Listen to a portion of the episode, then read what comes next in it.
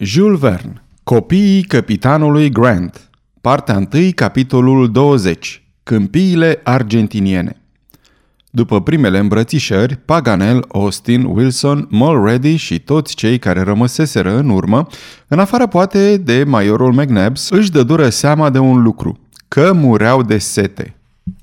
Din fericire, Guamini nu curgea departe. Porniră deci din nou la drum și, la șapte dimineața, mica trupă ajunse lângă Ramada. Văzând cadavrele de lupi presărate jur împrejur, înțeleseră repede cât de violent fusese atacul și cât de puternică fusese apărarea. Călătorii, potolindu-și setea, începură să mănânce lacom, devorând cu poftă bucatele pregătite pentru ei. Mușchii de struți erau excelenți și tatuul fript în propria carapace delicios. Să mănânci cu măsură, spuse Paganel, ar însemna să nu apreciezi bucatele. Și urmându-și propriul sfat, mâncă mult, fără ca totuși să se simtă rău datorită apei limpezi a râului Guamini, care îi se păru că are calități digestive cu totul superioare. La 10 dimineața, Glenarvan, nevoind să repete greșelile lui Hannibal la Capua, dădu semnalul de plecare. Umplură burdufurile cu apă și porniră. Caii, întremați, se arătau foarte zeloși și aproape toată vremea o ținură într-un trap mărunt. Pământul devenea mai umed și mai fertil, dar pustiu încă. Niciun incident nu se produse în timpul zilelor de 2 și 3 noiembrie și seara, călătorii, frânți de oboseală, se opriră la marginea Pampasului, la granițele provinciei Buenos Aires. Părăsiseră golful Talcahuano, la 14 octombrie, astfel că în 22 de zile străbătuseră, din fericire nevătămați, 450 de mile, adică aproape două treimi din drumul lor. A doua zi dimineața depășiră linia convențională care desparte câmpiile argentiniene de regiunea Pampasului. Aici nădăjduia Talcave să întâlnească pe casicii, în mâna cărora nu se îndoia că îl vor găsi pe Henry Grant și pe cei doi tovarăși ai lui. Din cele 14 provincii care formează Republica Argentina, aceea a Buenos Airesului e cea mai mare și totodată cea mai populată. Granița sa de sud e lipită de teritoriile indiene între 64 de grade și 65 de grade. Pământul e foarte fertil. O climă deosebit de sănătoasă domnește în această câmpie acoperită de cereale și de plante leguminoase arborescente și care coboară perfect orizontal până la poalele sierelor Tandil Tapalquem. De îndată ce părăsiră râul Guamini, călătorii constatară cu mare satisfacție o îmbunătățire serioasă a temperaturii. Media ei nu depășea 17 grade, datorită vânturilor puternice și reci din Patagonia, care pun necontenit în mișcare straturile de aer. Atât animalele cât și oamenii n-aveau deci niciun motiv să se plângă, după ce suferiseră cumplit din cauza secetei și a arșiței. Înaintau cu nerăbdare și cu încredere, dar orice ar fi spus Talcave, țara părea complet nelocuită sau, pentru a folosi o expresie mai potrivită, complet părăsită. Aceasta este o înregistrare Cărțiaudio.eu. Această înregistrare a fost citită cu respectarea legislației în vigoare pentru www.cărțiaudio.eu. Toate înregistrările Cărțiaudio.eu reprezintă opere din domeniul public și anume au trecut 70 de ani de la moartea autorului. Copierea, reproducerea, multiplicarea, vânzarea, închirierea și sau difuzarea publică sau pe internet a acestei înregistrări, fără acordul scris al cărții audio.eu, constituie infracțiune și se pedepsește conform legislației în vigoare. Pentru noutăți, vă invităm să vizitați www.cărțiaudio.eu și vă rugăm să ne susțineți pe canalul nostru de YouTube Cărți Audio, abonând-vă la el, dându-ne like și follow și dând share la înregistrările noastre. De asemenea, vă rugăm să-i susțineți cu o donație în orice cuantum pe harnicii și talentații noștri naratori voluntari, accesând paginile cu înregistrările lor de pe site-ul nostru www.cărțiaudio.eu. Naratorul acestei cărți este Valentin din București. Adesea, frontiera de est trecea pe mal sau tăia mici lagune pline uneori cu apă dulce, alteori cu apă sălcie. Pe malurile lor și la adăposturile stufișurilor țopăiau pitulici sprintere și cântau ciocârlii vesele în tovărășia tangarasurilor, rivali în culori cu scânteitorii colibri. Aceste păsări frumoase băteau vesel din aripi fără să ia seama la niște soldățoi de grauri care, împodobiți cu epoleți și pieptarul roșu, defilau pe maluri. În stufărișurile spinoase se lega ca într-un hamac de creolă cuibul Anubis și pe malurile lagunelor flamingo minunați, mergând în grupuri regulate, își întindeau în văzduh, în bătaia vântului, aripile lor de culoarea focului. Cuiburile lor se numărau cu miile. Aveau forma unor trunchiuri de con de un picior înălțime. Formau un fel de mic oraș flamingo. Aceștia nu se sinchiseau prea mult de apropierea călătorilor, care nu îi plăcea savantului Paganel. De mult, spuse el maiorului, sunt curios să văd un flamingo zburând. Bine, spuse maiorul, și fiindcă am ocazia, profit. Profită Paganel. Hai cu mine, maiorule, vino și tu, Robert. Am nevoie de martori. Și Paganel, lăsându-și tovară și soia înainte, se îndreptă urmat de Robert Grant și de Maior spre grupurile de păsări. Ajunși la o distanță favorabilă, el trase un foc de pușcă în vânt, căci n-ar fi omorât o pasăre fără să aibă nevoie. Stolul de flamingo zbură deodată în timp ce Paganel îi observă cu atenție prin ochelari. Ei, se adresă el maiorului, când grupul dispăru. I-ați văzut zburând? Da, sigur, răspunse McNabbs, doar nu suntem orbi. Nu vi s-a părut că în zbor semănau cu niște săgeți împodobite cu pene? Nici de cum. Deloc, adăugă Robert. Eram sigur de asta, răspunse savantul cu un aer de satisfacție. Aceasta însă nu l-a împiedicat câtuși de puțin pe cel mai mândru dintre oamenii modești, pe ilustrul meu compatriot Chateaubriand, să fi făcut această comparație inexactă între flamingo și săgeți. Ah, Robert, vezi tu, comparația e cea mai primejdioasă figură de stil pe care o cunosc. Ferește-te de ea cât trăiești și nu o folosi decât la mare strâmtoare. Așadar, ești satisfăcut de experiența dumitale? întrebă maiorul. Încântat.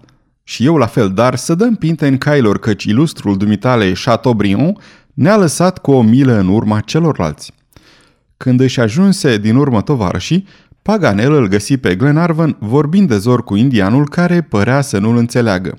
Talcave se oprise adeseori ca să cerceteze orizontul și de fiecare dată figura lui exprimase o vie mirare – Glenarvan, nevăzând lângă el pe tălmaciul obișnuit, încercase zadarnic să intre în vorbă cu indianul. De aceea, când îl văzu din depărtare pe savant, îl strigă. Haide, prietene Paganel, Talcave nu-i zbutește să se înțeleagă cu mine!" Paganel vorbi câteva minute cu patagonezul și, întorcându-se spre Glenarvan, spuse Talcave se miră de un fapt care e într-adevăr bizar. De ce anume?" că nu întâlnește nici măcar urme de indieni pe aceste câmpii, care de obicei sunt cutreierate de triburile lor. Îi întâlnești mânând din urmă vitele din Estansias sau mergând până în Anzi ca să-și vândă covoarele de Zorilo și bicele din curele împletite. Și care o fi motivul? Ce spune Talcave? Nu se știe. Se miră, asta e tot. Dar ce indien credea el că va găsi în această parte a Pampasului? tocmai pe cei care i-au luat prizonieri pe străini, băștinași ai căror șefi sunt casicii Calfucura, Catriel sau Ian Cetruz. Cine sunt ăștia? Șef de trib, care acum 30 de ani, înainte de a fi fost împinși dincolo de siere, erau atot puternici.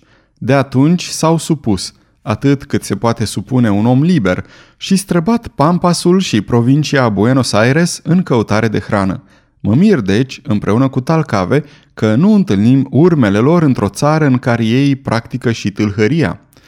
Atunci, ce hotărâre trebuie să luăm?" întrebă Glenarvan. Voi afla imediat," răspunse Paganel și, după câteva clipe de conversație cu Talcave, spuse Iată părerea lui, care îmi pare foarte înțeleaptă.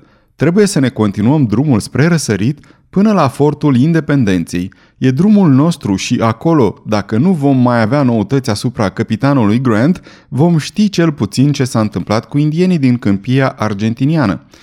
E departe fortul independenței?" întrebă Glenarvan. Nu, e așezat în Sierra Tandil, la vreo 60 de mile. Și când vom ajunge acolo? Păi mâine seara. Vestea aceasta îl dezorientă oarecum pe Glenarvan. Iată ceva la care nu s-ar fi așteptat, cel puțin, să nu găsești niciun indian în Pampas. Trebuia deci ca vreo întâmplare cu totul deosebită să-i fie alungat, dar lucru mai grav încă, dacă Harry Grant era prizonierul unuia din aceste triburi, însemna oare că fusese târât de aceștia spre nord sau spre sud?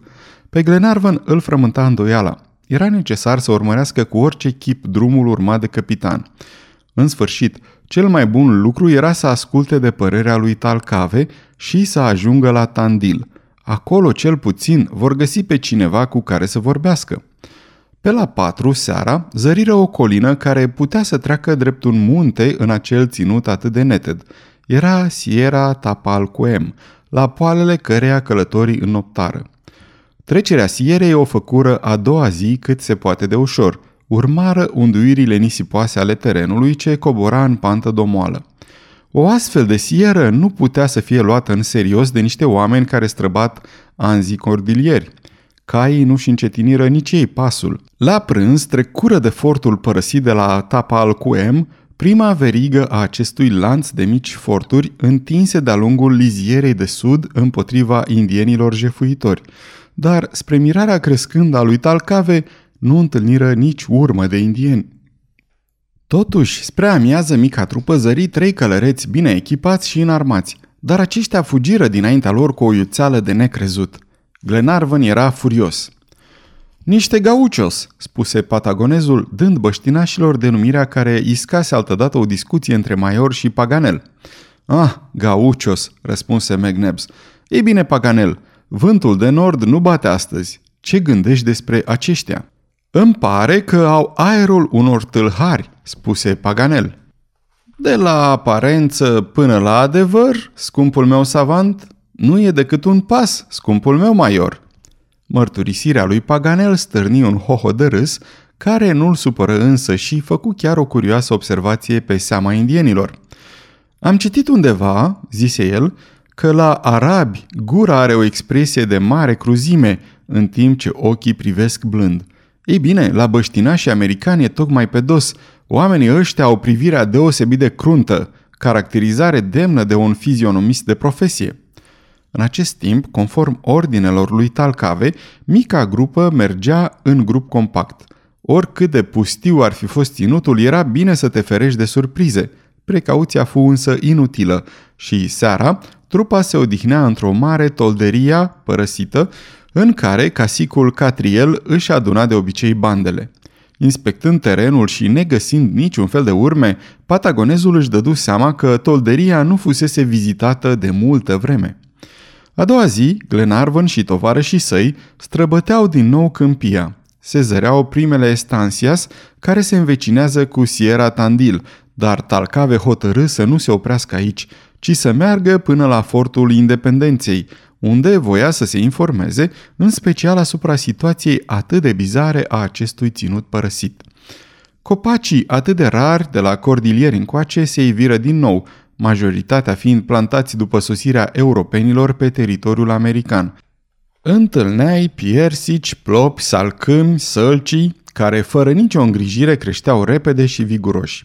Ei înconjurau de obicei întinsele ocoluri de vite, denumite corales, străjuite la rândul lor de pari. Aici pășteau și se îngrășeau mii de boi, oi, vaci și cai, însemnați cu fierul roșu al pecetei stăpânului respectiv, în timp ce împrejur vegheau câini voinici și aprigi. Pământul, puțin sărat, care se întinde la poalele munților, e foarte bun pentru vite și produce un nutreț excelent. De aceea, terenurile de aici sunt preferate pentru stabilirea crescătorilor de vite, conduse de un logofăt și un vătaf, care au la rândul lor subordine patru argați la fiecare mie de capete. Acești oameni duc o viață de păstori biblici. Turmele lor sunt tot atât de numeroase, poate mai numeroase decât acelea care mișunau altădată pe câmpiile Mesopotamiei. Dar aici păstorul nu are familie și marii enstansieros ai Pampasului au toate apucăturile grosolane ale negustorilor de vite, semănând prea puțin cu păstorii timpurilor biblice. Toate acestea Paganel le explică foarte bine tovarășilor săi, cu care se și lansă apoi într-o discuție antropologică plină de interes asupra raselor. Ajunsese chiar să-l intereseze și pe Maior, care nu se sfii să o mărturisească. Paganel a avut de asemenea prilejul să atragă atenția asupra unui curios efect de miraj, foarte obișnuit de astfel în aceste șesuri întinse. De departe, numeroasele estancias semănau cu niște mari insule.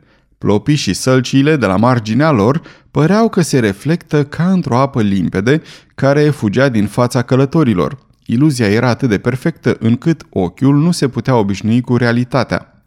În timpul acestei zile de 6 noiembrie întâlniră mai multe estancias, precum și unul sau două saladeros.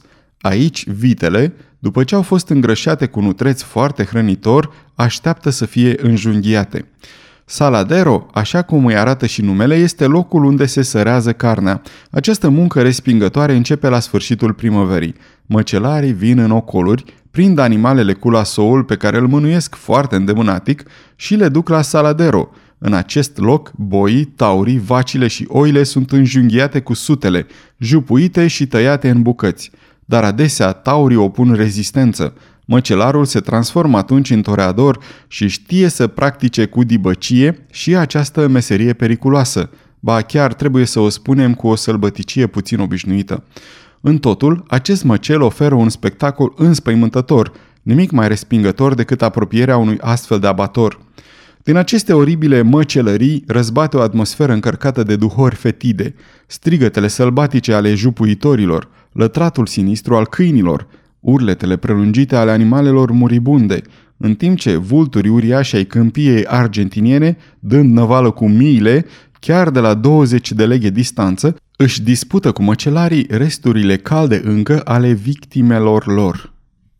Dar, în acest moment, saladoresurile erau liniștite și nepopulate. Nu sunase încă ceasul sinistrelor măceluri. Talcave iuțea pasul. Voia să ajungă în aceeași seară la fortul independenței. Caii, îmboldiți de stăpânii lor și urmând exemplul lui Tauca, zburau printre ierburile înalte. Se întâlneau multe ferme cu zidurile crenelate și apărate de șanțuri adânci. Clădirea principală avea o terasă de pe care locuitorii, organizați militărește, puteau trage împotriva bandiților. Glenarvan ar fi putut găsi acolo informațiile trebuincioase, dar mai sigur era să ajungă la satul Tandil, de aceea nu se opriră. Trecând râul Los Huesos printr-un vad, iar câteva mile mai departe râul Ceapa Leofu, în curând, Sierra Tandil își întinse la picioarele cailor covorul de iarbă al primelor ei pante și o oră mai târziu se ivi satul așezat în fundul unei văi strâmte, străjuit de zidurile crenelate ale Fordului Independenței. Sfârșitul capitolului 20 din partea 1